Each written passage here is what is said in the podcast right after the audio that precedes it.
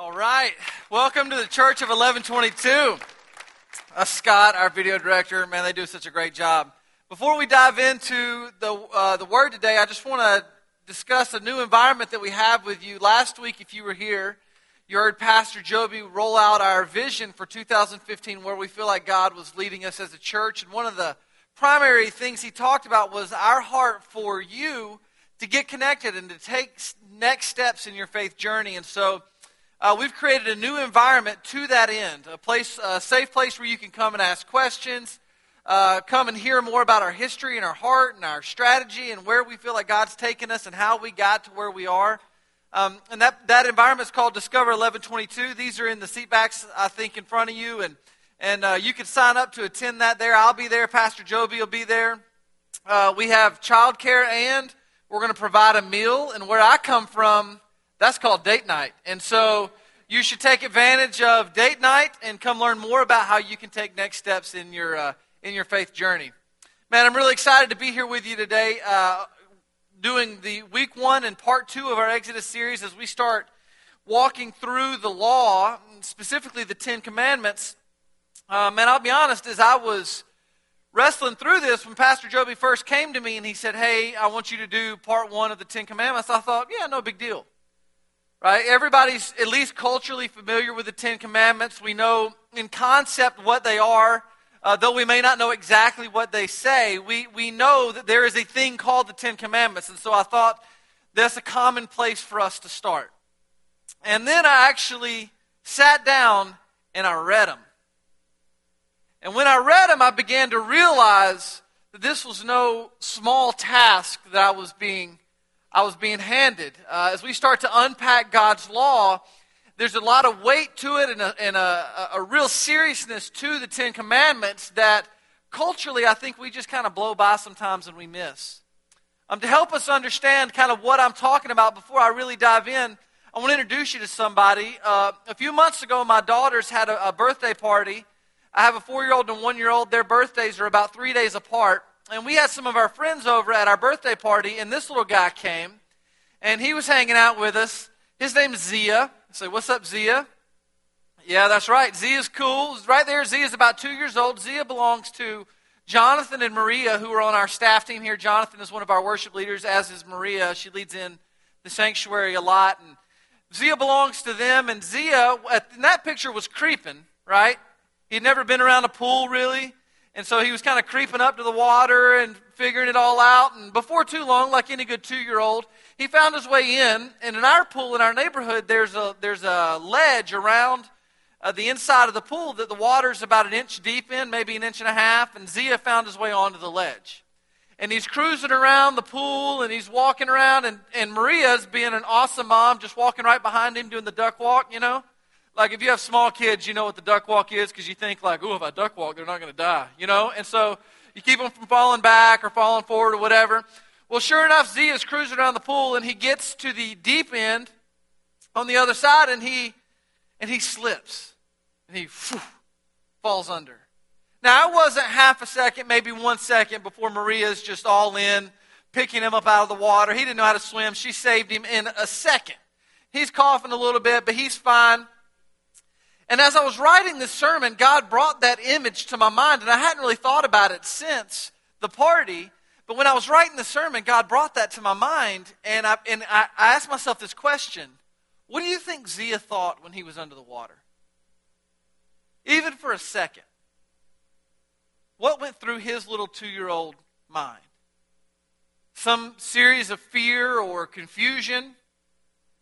Uh, some excitement or uh, you know, pain or whatever, whatever it was that went through his mind, I guarantee you that if you boil it all down, it comes to the feeling of helplessness. He felt completely helpless to save himself because he couldn't.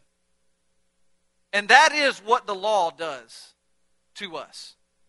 And so we're going to talk about the law. When I wrote this sermon, I wrote it in two parts. One, I'm going to give a little bit of context quickly to the law at 30,000 feet, and then I'm going to actually dive into the text in Exodus 20, which is the first part of the Ten Commandments. And right before I get started, it's important to note that the law makes us feel completely helpless because that's what it's supposed to do, just like we're drowning in the deep end. So don't shoot the messenger. That's what I'm saying. Uh, let's start in your notes. If you have your notes, on the very top, uh, it says that this it is a good way, a very helpful way to think about the law, is to think about it as a map and a mirror. When it comes to the Ten Commandments, uh, there are four commandments. The first four commandments are Godward commandments or vertical commandments dealing in the relationship between God and His Creator. The next, the next six commandments are horizontal commandments or manward commandments dealing in our relationships to each other. If you don't get this right, you're never going to get this right. And that's been the story uh, of God's people forever that it starts with a relationship with God. And when that is right sized, then our horizontal relationships will follow in order. There's nine of the Ten Commandments are repeated in the New Testament, save one, which is the Sabbath command.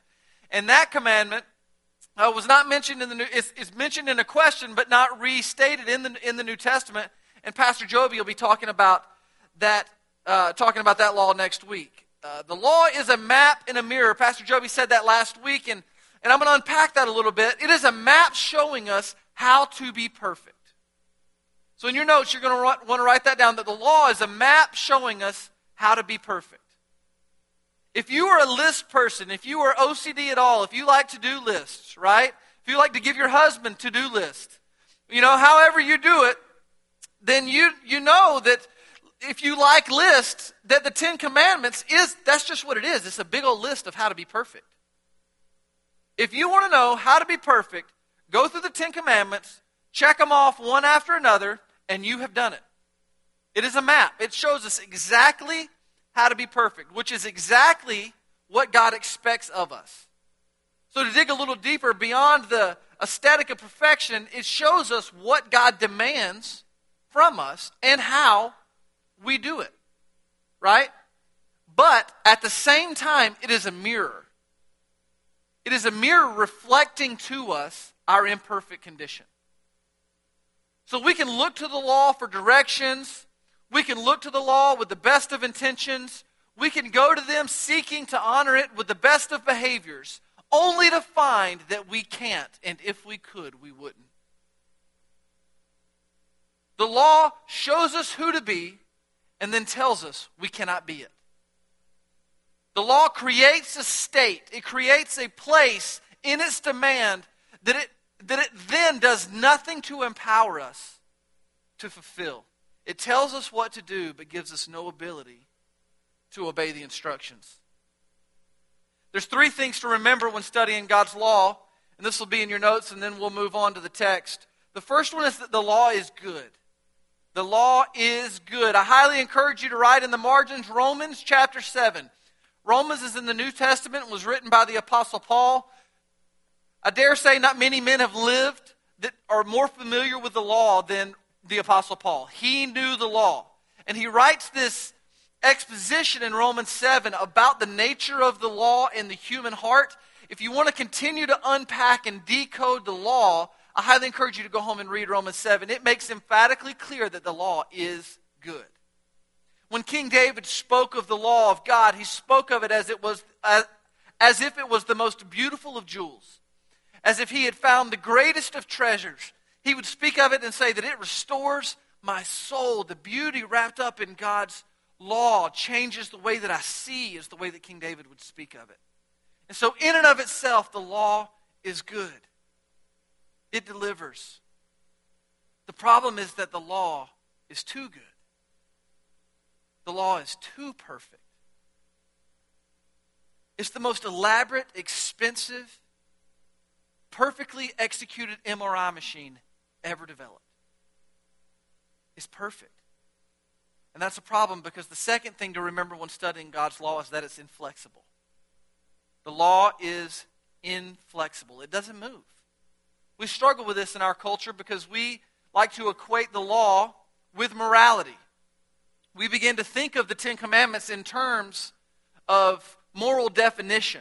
And that's a problem because morality falls very, very short of what God demands in the law. But even if it were an issue of morality, which it's not, but even if it were, it would not work out because in our culture, we like to think of morality like a trampoline.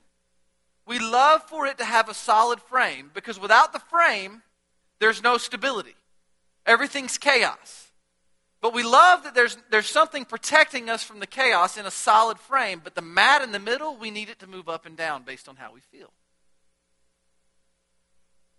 Morality is conditional in our culture based on how it makes us feel. Everything is subject to our sensitive, delicate nature and how we perceive information. If it hurts my feelings, then I don't like it. If it creates negative emotion, then it must not be right. Right? And we leave morality subject to our feelings. And here's how you know. Here's how you know. Think about it in regards to parenting. How flexible is your moral compass for yourself compared to your children? Right? I'm really, really strict when it comes to what my kids say, what my kids watch, what my kids eat. My morality is far less flexible with my children than it is with me. I got tons of grace on me.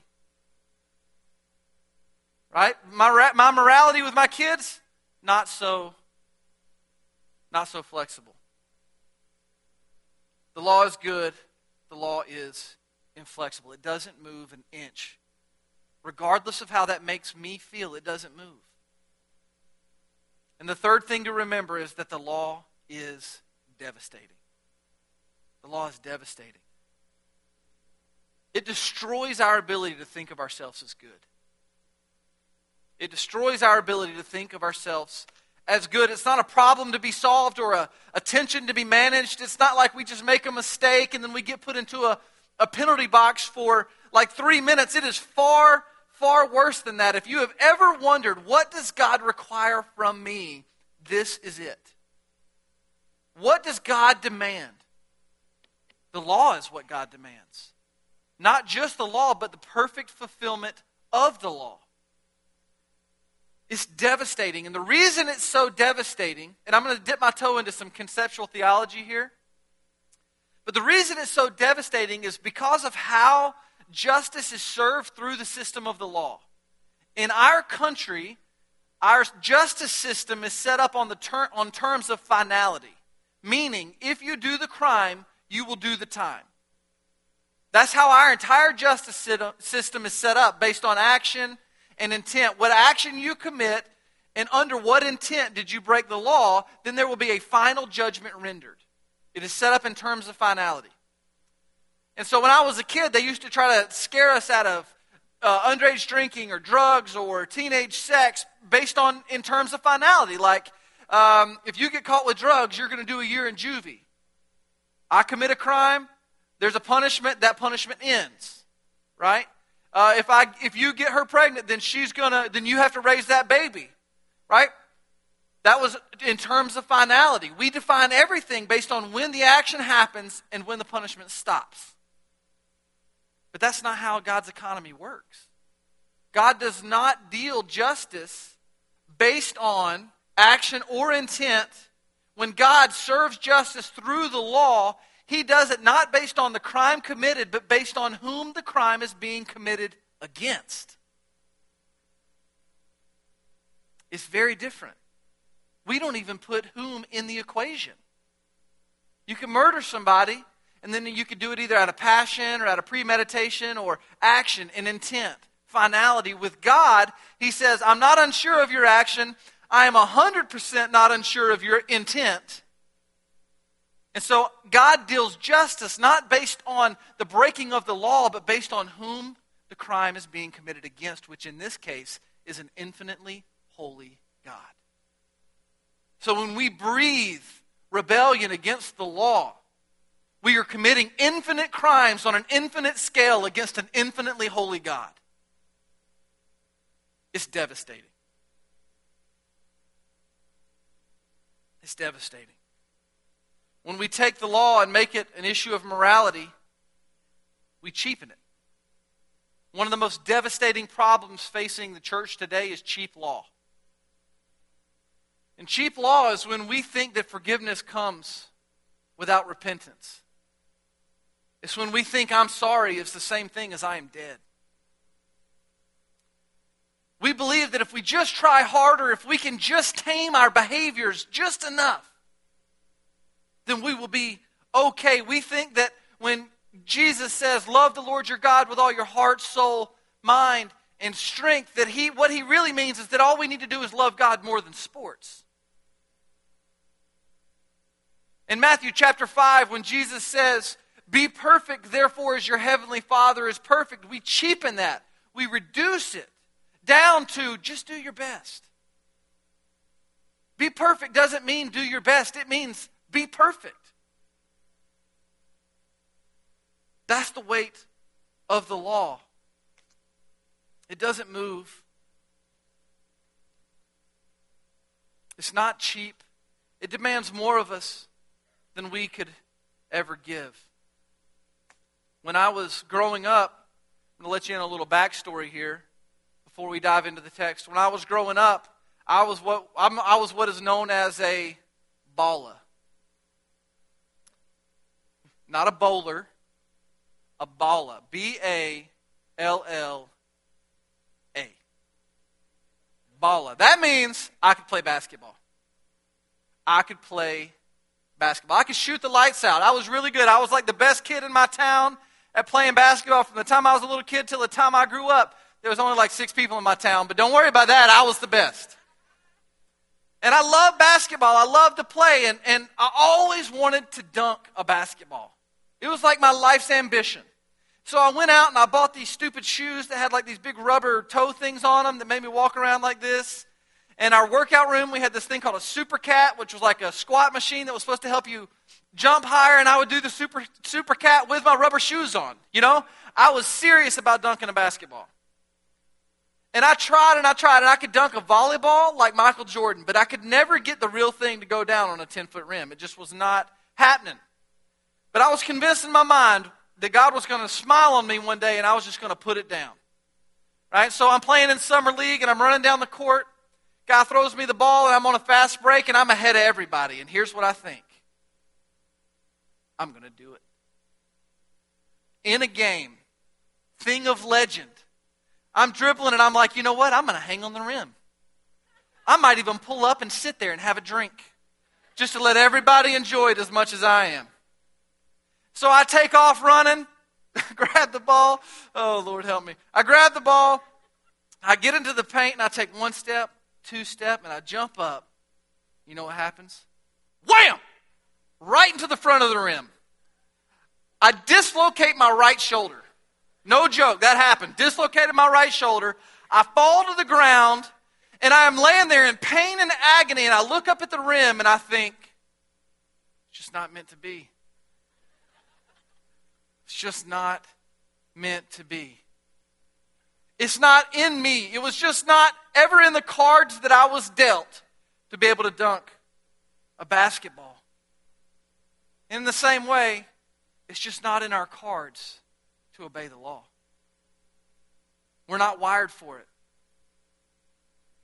It's not in our genetic design for us to obey the law, no matter how much we think we want to. If you have your bulletin, let's dig into the text. Exodus chapter 20, verse 1. This is the Ten Commandments. Verse 1 And God spoke all these words, saying, I want you to underline the word God. Let's remember what God has done for Israel, Israel this far in, in Exodus. First thing, Moses is born. Moses gets uh, shipped down the river, picked up by Pharaoh, raised in Pharaoh's house. Moses kills a man.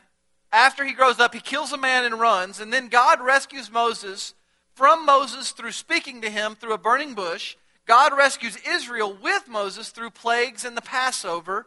Uh, God then rescues Israel from Pharaoh and his armies by opening the Red Sea and letting the nation of Israel cross on dry land. Pastor Joby talked about that last week. God guides Israel after they cross the Red Sea. He guides them with a uh, cloud in the sky during the day and fire at night so that Israel knows where to go. Israel wanders around in discontent and disregard, and in Exodus 19, there's a series of events that happens between Moses and God where the Israelites wanted to go up to the mountain of God where God was and, and have and meet him. And God says, Well, if they want to come up here, they got to get clean. And so Moses goes down the mountain and says, you know, get clean. And then Moses comes back and is like, they're clean now. And then God says, well, go back down and make some sacrifices. And they make some sacrifices and they come back up. Or Moses comes back up and is like, the people are ready. And God ends Exodus 19 with a warning. And the warning is simply this they do not want to come up here. They do not want to come up here because they can't. They cannot come. They're not clean. And then God breathes the law into existence. The law is a great portrait of God reaching down to man when man cannot reach up to God. Up until this point, God has been the source of all good things, all things beautiful, all things redemptive for Israel, and that's true for us too. Let's not forget who we're talking about when we say and God. We're talking about a sovereign God, a supreme ruler, one that knows all, that is all, has seen it all before it happened, and will be there long after it's over. He is sovereign, and He is also eternal, meaning that He always has been, He always is happening, and He always will be. Uh, side note, I was at dinner the other night with my four year old, Anna Catherine, and she says, Daddy, where did God come from? Well, God didn't come from anywhere, Anna Catherine. He's just always been. He's eternal. Yeah, but who's his mommy? Well, God doesn't have a mommy. God doesn't have a mommy. And I'm like, no, God doesn't have a mommy. God is the creator of all things. He has just always been. And she was like, uh, well, she, couldn't get past the mommy thing, right? And so I had to think quick on my feet. And so I was actually sitting down and I was, I was thinking, and I, and I remember this little kitschy phrase that I learned being a pastor's kid. They, you know, they get in your head, and it stuck with me. God did not start when the start start. God did not start when start started. He started start. He did not begin when the beginning began. He began the beginning. Thank you. I'll be here all night. Thanks. You want to write that down? Podcast. Podcast it. Verse 2 God, the sovereign, eternal, holy God, a, a holy God without blemish, is talking. He says, he says, and God. That's, it's important to know who we're talking about. And God. He, God starts in verse 2 in a very familiar place. He says, I am. These are two really familiar words to God. I am the Lord your God. I want you to underline the word your. Because he is your God. There is no escaping God. It's known as the inevitability of God. God being God is inevitable. In, in Philippians chapter 2 and in Revelation chapter 14, it is very clear that every knee on the earth and every tongue will confess that God is God. They will give glory to Him, everyone, everywhere. This is God stepping up and answering the ultimate question of our souls that we ask Who do I belong to? Who do we belong to? This is God stepping up and answering the question around every corner. We want to know who do we belong to? We look to our social groups, we look to our marriages, we look to our kids, we look to our bank accounts. We want to know where do we belong? Who do we belong to? Because inside all of us, whether we want to admit it or not, we know that we are ultimately not free and we need a ruler. And there's only one who will do. And this is God saying, I am the Lord your God. He goes on to say, I am the Lord your God who brought you out of the land of Egypt, out of the house of slavery. We talked about what God has done for Israel, and that's what God's saying here. Israel, don't forget who I am and what I've done for you. God's reminding them of his goodness and his provision in their lives. And so I have to ask how about you? Are you, like Israel, quick to forget God's provision in your life? Because I am.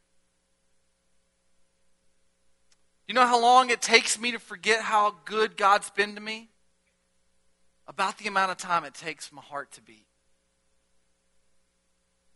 I mean, even if we here in our country just look on the sheer surface level, not even into the, the depth of provision of God's grace and goodness. But just on the surface level, when you go to the sink to drink water, are you worried about getting typhoid and dying? No. Billions of people on this planet are. Billions. When the mosquitoes come out in the summer like vampire bats down here in Jacksonville, are you worried about getting malaria? No. But billions of people are. No matter how bad we have it in our country, this is Disneyland, man. And I'm not trying to trivialize your pain or what you're going through. We all go through it. But on the surface level, we have more reason than anybody to be thankful for God's goodness in our life and His provision. Have you ever held a child in your arms that was born with HIV and that was going to die within days, if not hours? About half a billion of them on the planet today, and I've held one. And still I forget. I have more reminders in my life of God's grace than anybody I know. And the truth is, I'm a, I'm a spoiled little brat that looks right past God's provision almost every day. This is God in the law saying, Don't forget what I've done for you.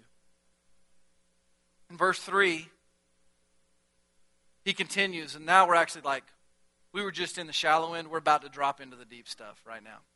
You shall have no other gods before me, is what it says in verse 3. If God being inevitably God for everybody is, is a fact, then why does he even need to address the little g gods? Because God knows that we are hardwired to take things that are temporary and treat them as though they are eternally sufficient. He knows that we are hardwired to take things that are secondary or tertiary at best and treat them as though they are eternally sufficient. Right out of the gate, God goes to the heart. This is not about behavior, this is about the heart. It's not just about outwardly obeying the law, it's about inwardly wanting to obey the law. So God goes after the heart. The right way to read, You shall have no other gods before me, is there are no idols allowed ever, never, no matter what, and there are no exceptions. Here's how you know an idol is defined as anything more important, more important to you than God for any amount of time. An idol is defined as anything more important to you than God for any amount of time. Here's a diagnostic question by which I've been able to identify idols in my life, which there are many. If it's taken away from me, does it create physical, emotional, or spiritual anxiety that is seemingly irreparable? If it's taken away, does it create physical, emotional, or spiritual anxiety that is seemingly irreparable? And I want to pause here to get a real clear picture of what we're talking about. Where is the only place that exists that God's grace, God's goodness, and God's provision is not present? Where is the only place that physical and spiritual and emotional anxiety exist immensely forever? Hell. That's what hell is. It's the removal of God's goodness, the removal of God's grace, the removal of God's provision. And we're left to physical and spiritual and emotional anxiety forever. One right way to look at hell is that it's God giving idolaters exactly what they wanted. If you spend a lifetime trusting in something other than God unrepentantly, then God will eventually give you exactly what you want, which is an eternity without Him. If you spend your life wanting things other than God, more than God, long enough, God will eventually give it to you. I have not said that hell is absent of God. It's just absent of all the things that we like to talk about God. Like God's grace and God's patience and God's kindness and heat. He is full of grace and He is full of patience and He is full of kindness. And that kindness and that grace and that patience leads us somewhere, and it's called repentance. We love to talk about those things, and we should because our hope is in them. Our hope is completely wrapped up in God's grace and His provision and kindness. Completely. And it delivers, it never fails. But there is another side of God. There's a side of God that annihilates His enemies. There's a side of God that is so severe and so unfathomably devastating that our feeble language can barely hold it up. And it's called God's wrath. And His wrath is a partner to His love. They work together, they're partners. You cannot know the reality of God's love without accepting the reality of his wrath. So when I was writing the sermon, right about now is the time that I wanted to really put in like a funny joke. Like, ha ha, God's wrath. Ha ha ha, let's have fun. You know, but it doesn't work. And so it's just not, there's no room to breathe. I, I wanted to put something here to lift the tension, but it's just it's just not there. So let's go. Verse 4. You shall not make for yourself a carved image, or any likeness, or anything that is in heaven above, or that is in the earth beneath, or that is in the water under the earth. God created everything. And in Genesis chapter 1, verse 31, it says, He looked at all that He created and He saw that it was very good. This word shalom, this very good, is the implication is universal flourishing. It is the idea that when God created all things good, He created them for us to enjoy them in abundance. Not for a second at a time, but for us to have an abundant existence where we abundantly enjoy God's provision. He created everything as good. But He knows that we take good, temporary things and worship them as though they're an eternally sufficient God. And He says, don't do that. He says, don't make for yourself, don't make yourself to car, a carved image. For us, we typically tackle these things like money, power, sex, success, houses, cars. We would go after those things in our normal uh, uh, attempts to sh- show a picture of what is a carved image. But there are deeper things. What about our kids? What about our relationships? No idols applies to everything. No exceptions. No idols applies to everything. For Israel, it was a cow. They built a cow, like a, a statue. And they would burn and make sacrifices and they would bow down before it. Now, what's, what is, what's wrong with a cow? Cow never hurt anybody, right? A cow was given to them by God as a good thing. It provided food for them, it provided sustenance, it, gave them hope that they, their people was going to last. It was, a, it was a pillar in their society. And though it was created as good, it was never intended to be God. So for the Israelites, it was a cow. That was their image. But for us, it's something different. Something a little more personal. And it looks a lot like this. This is our carved image. If you can't go to the bathroom without your phone, you have a problem, man. right? You roll up at a stoplight and you're like, oh, did anybody text me? Uh, did anybody text me? I got crack at it.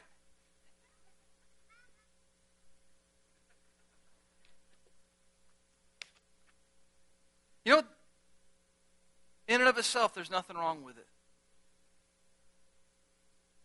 But when it has control, it's become God.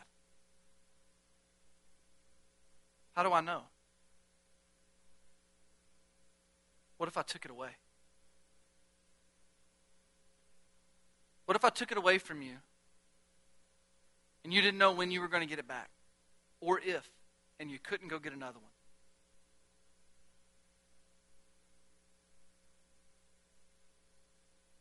physical, spiritual, emotional anxiety that is seemingly irreparable. It's called idolatry. This thing represents so many things to me my time, my money, my family, my job, you. Really blow your head up when you think my Bible, there's a Bible in here. But the truth is, because I'm an idolater, it has way more control than I ever want to say out loud. So now that God has peeled back our heart, He's going to start unpacking our habits. In verse 5, it says, You shall not bow down to them or serve them. Bowing or serving is a behavior of the heart, which is known as a habit. Do you know that your heart, if it cares about something, eventually it will chase that thing, and that's how you form habits? Your heart cares first, eventually your behaviors will follow. We can justify a lot of things with our mouths, but we cannot escape our behaviors. I can say all I want to that I love my wife, but it does not make it true to her or in me. I can speak it as much as I want to, but it doesn't make it true to her or in me. I wish I could just say stuff and it would be true. I wish I could go, baby, I love you and I love the kids, and then just go play golf all day, every day. That's what my wicked heart wishes. But that's just not how it works. It's just not how it works. What gets our time, our energy, our resources? That's what we serve. That's what we love. What about you? If you were your enemy, what would you put in front of you for you to worship as an idol. If you wanted to destroy you, what would you put in front of you to distract you from the all good, all sufficient God? See, if you can name it, it's already there. It's already there. But as I worked through this, I began to learn in a really personal way that it's the stuff that I didn't want to say out loud that I should be really scared of. It's the stuff that I didn't want to say. Because as soon as I speak it out, I know I got to do something about it. If I can just let it run around in my little liar rebel heart, I can justify stuff all day. What about you? Verse 5 continued You shall not bow down to them or serve them, for I, the Lord your God, am a jealous God it's important to note here that God is jealous, He is not envious. Those are two different things. God is not in heaven sitting there thinking, I just wish Ryan would put his phone down. You know, why doesn't he ever call? That's not, that's not what God's doing. God's not envious. God is, God is jealous. Jealous of is envy. Jealous for is love. God is not jealous of our little petty gods, but He is absolutely jealous for His children.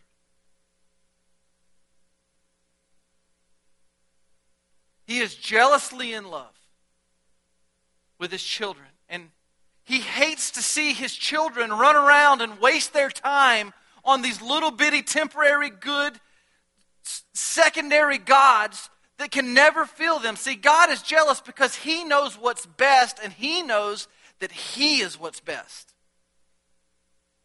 And He hates to see us waste our time on things that are less than the best that He has for us.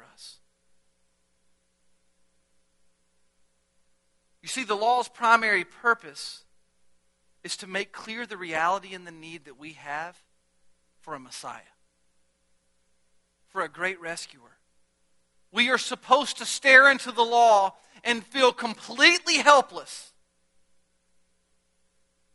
And it creates an immense need inside of us. It should break our hearts how helpless we are when we stare into the beauty of God's law. We're lost. And we cannot save ourselves. That's what the law tells us.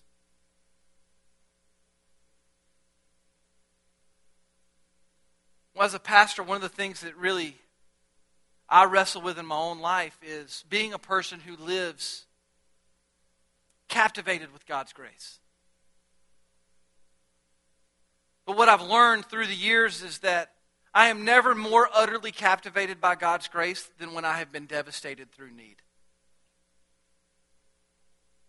the law creates need, it devastates, creating a need so that we can be utterly captivated by the meeting of that need by God.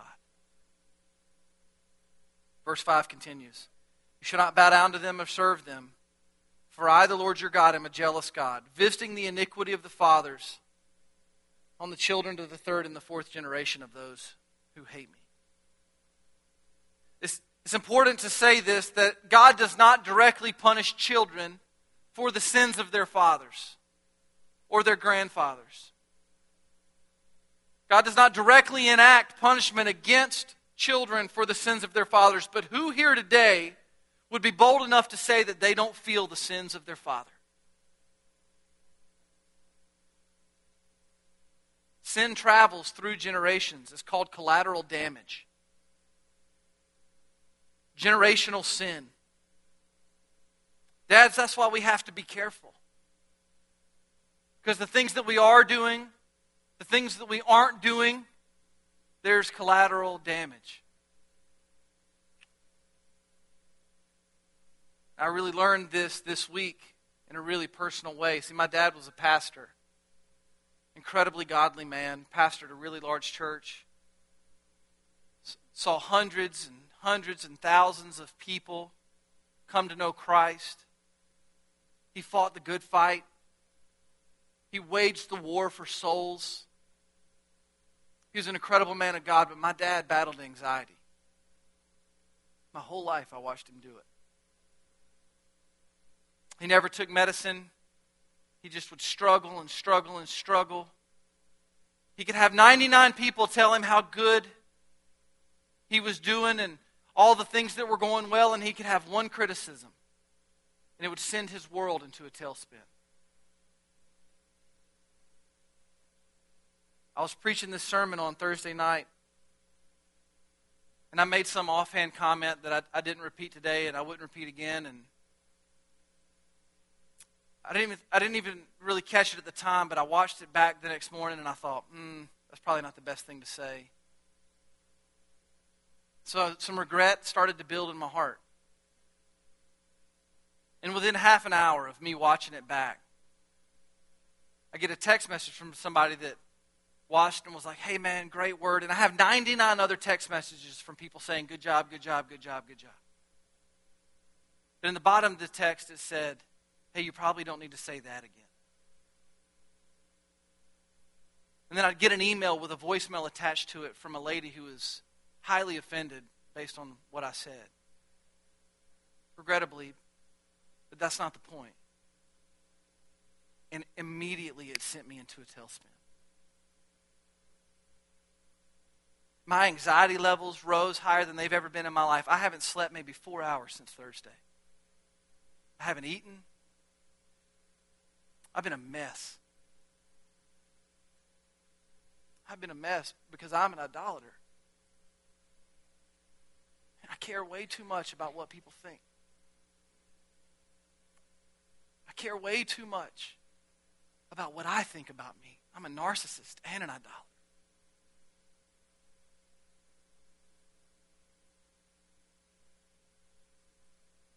I watched my dad live that way my entire life. And I woke up Friday morning, and I was him. Sin travels, but so does blessing. Do you know that I heard my dad pray for me every day when I lived under his roof? Out loud. He would put his hands on me, he would pray for me, he would hug me. He would care for me. My dad was awesome. You know, when my first daughter came out of the womb, I picked her up. My wife's sleeping, and I hold my baby, and I just start praying out loud. I never even thought about it. It's just the way that it's always been. So, just like my father's sin has traveled through generations, so has the blessing of his prayers. This, dads, is why the 731 prayer challenge that we gave you last week matters. Because the things you're doing now, they have an effect on your kids and they will have an effect on your grandkids. My daughters hear me pray out loud for them every day because I heard it from my dad. Praise God for him. I can't imagine having a dad. I do know what it's like to have a dad who loved God more than me. And it's defined everything about me.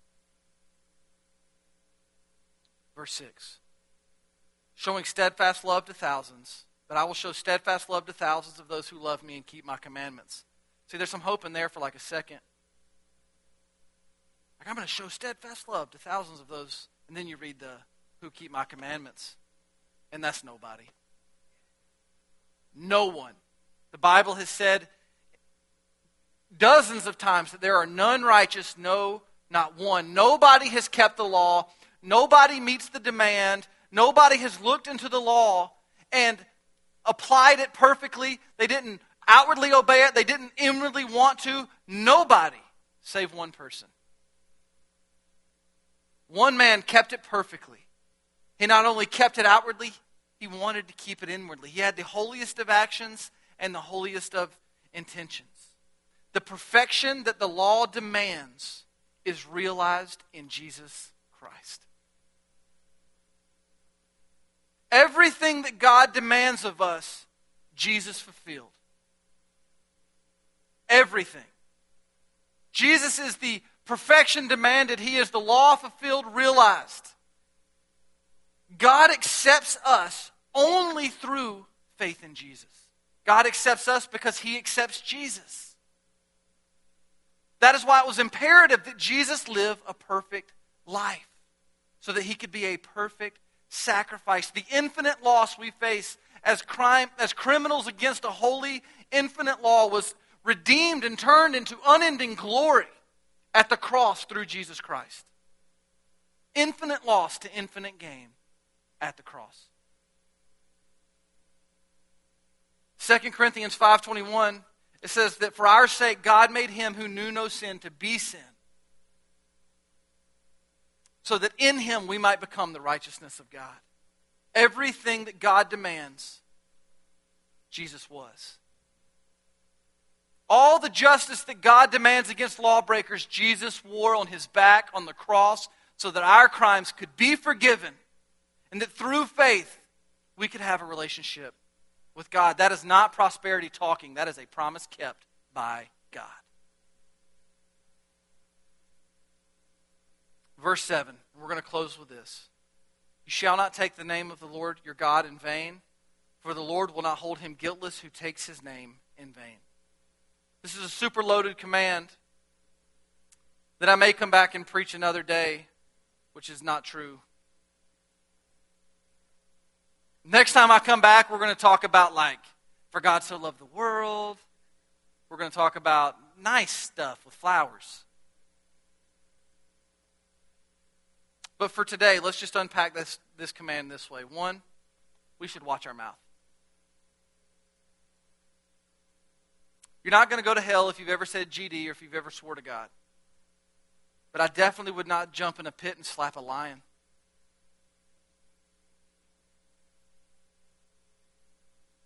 So I'd be careful. Everybody laughs because it's so uncomfortable. The bigger issue is not your habit of cursing or swearing to God. It's what's in your heart. Because out of the mouth, the heart speaks. Out of the mouth, the heart speaks. So, what's coming out of your mouth?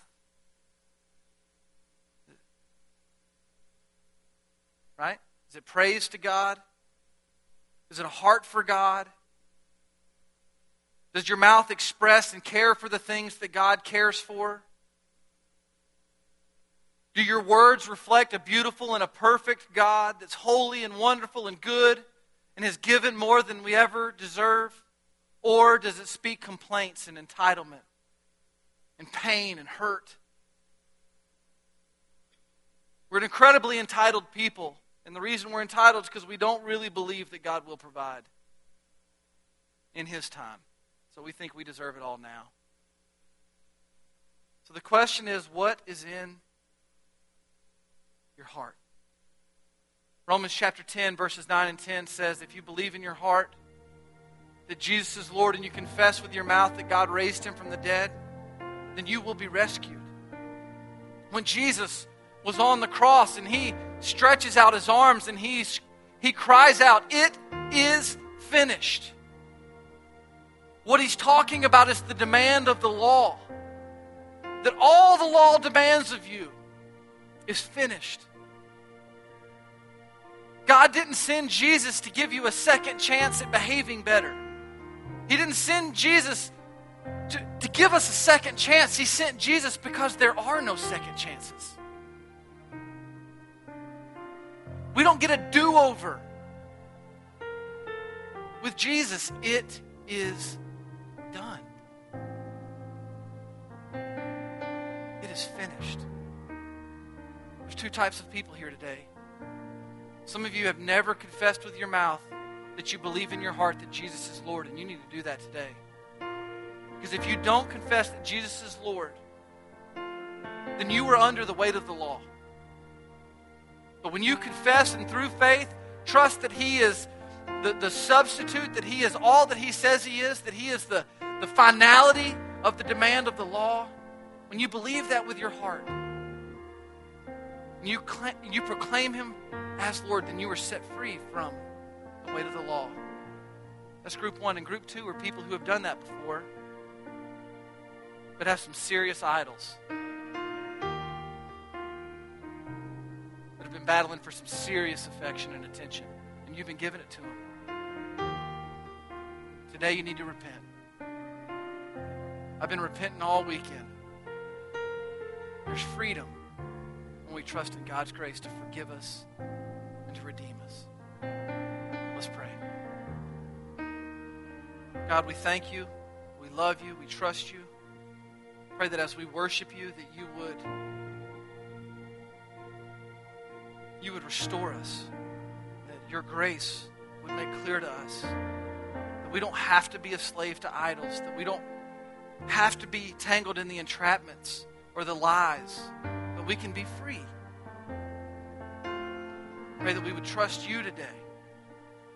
In the areas of our hearts where we don't, I pray that we would repent. We pray these things in your name. Amen. Amen. As always, the altar's open. As we worship together, we would invite you to come and do business with God as God moves your heart. Please come.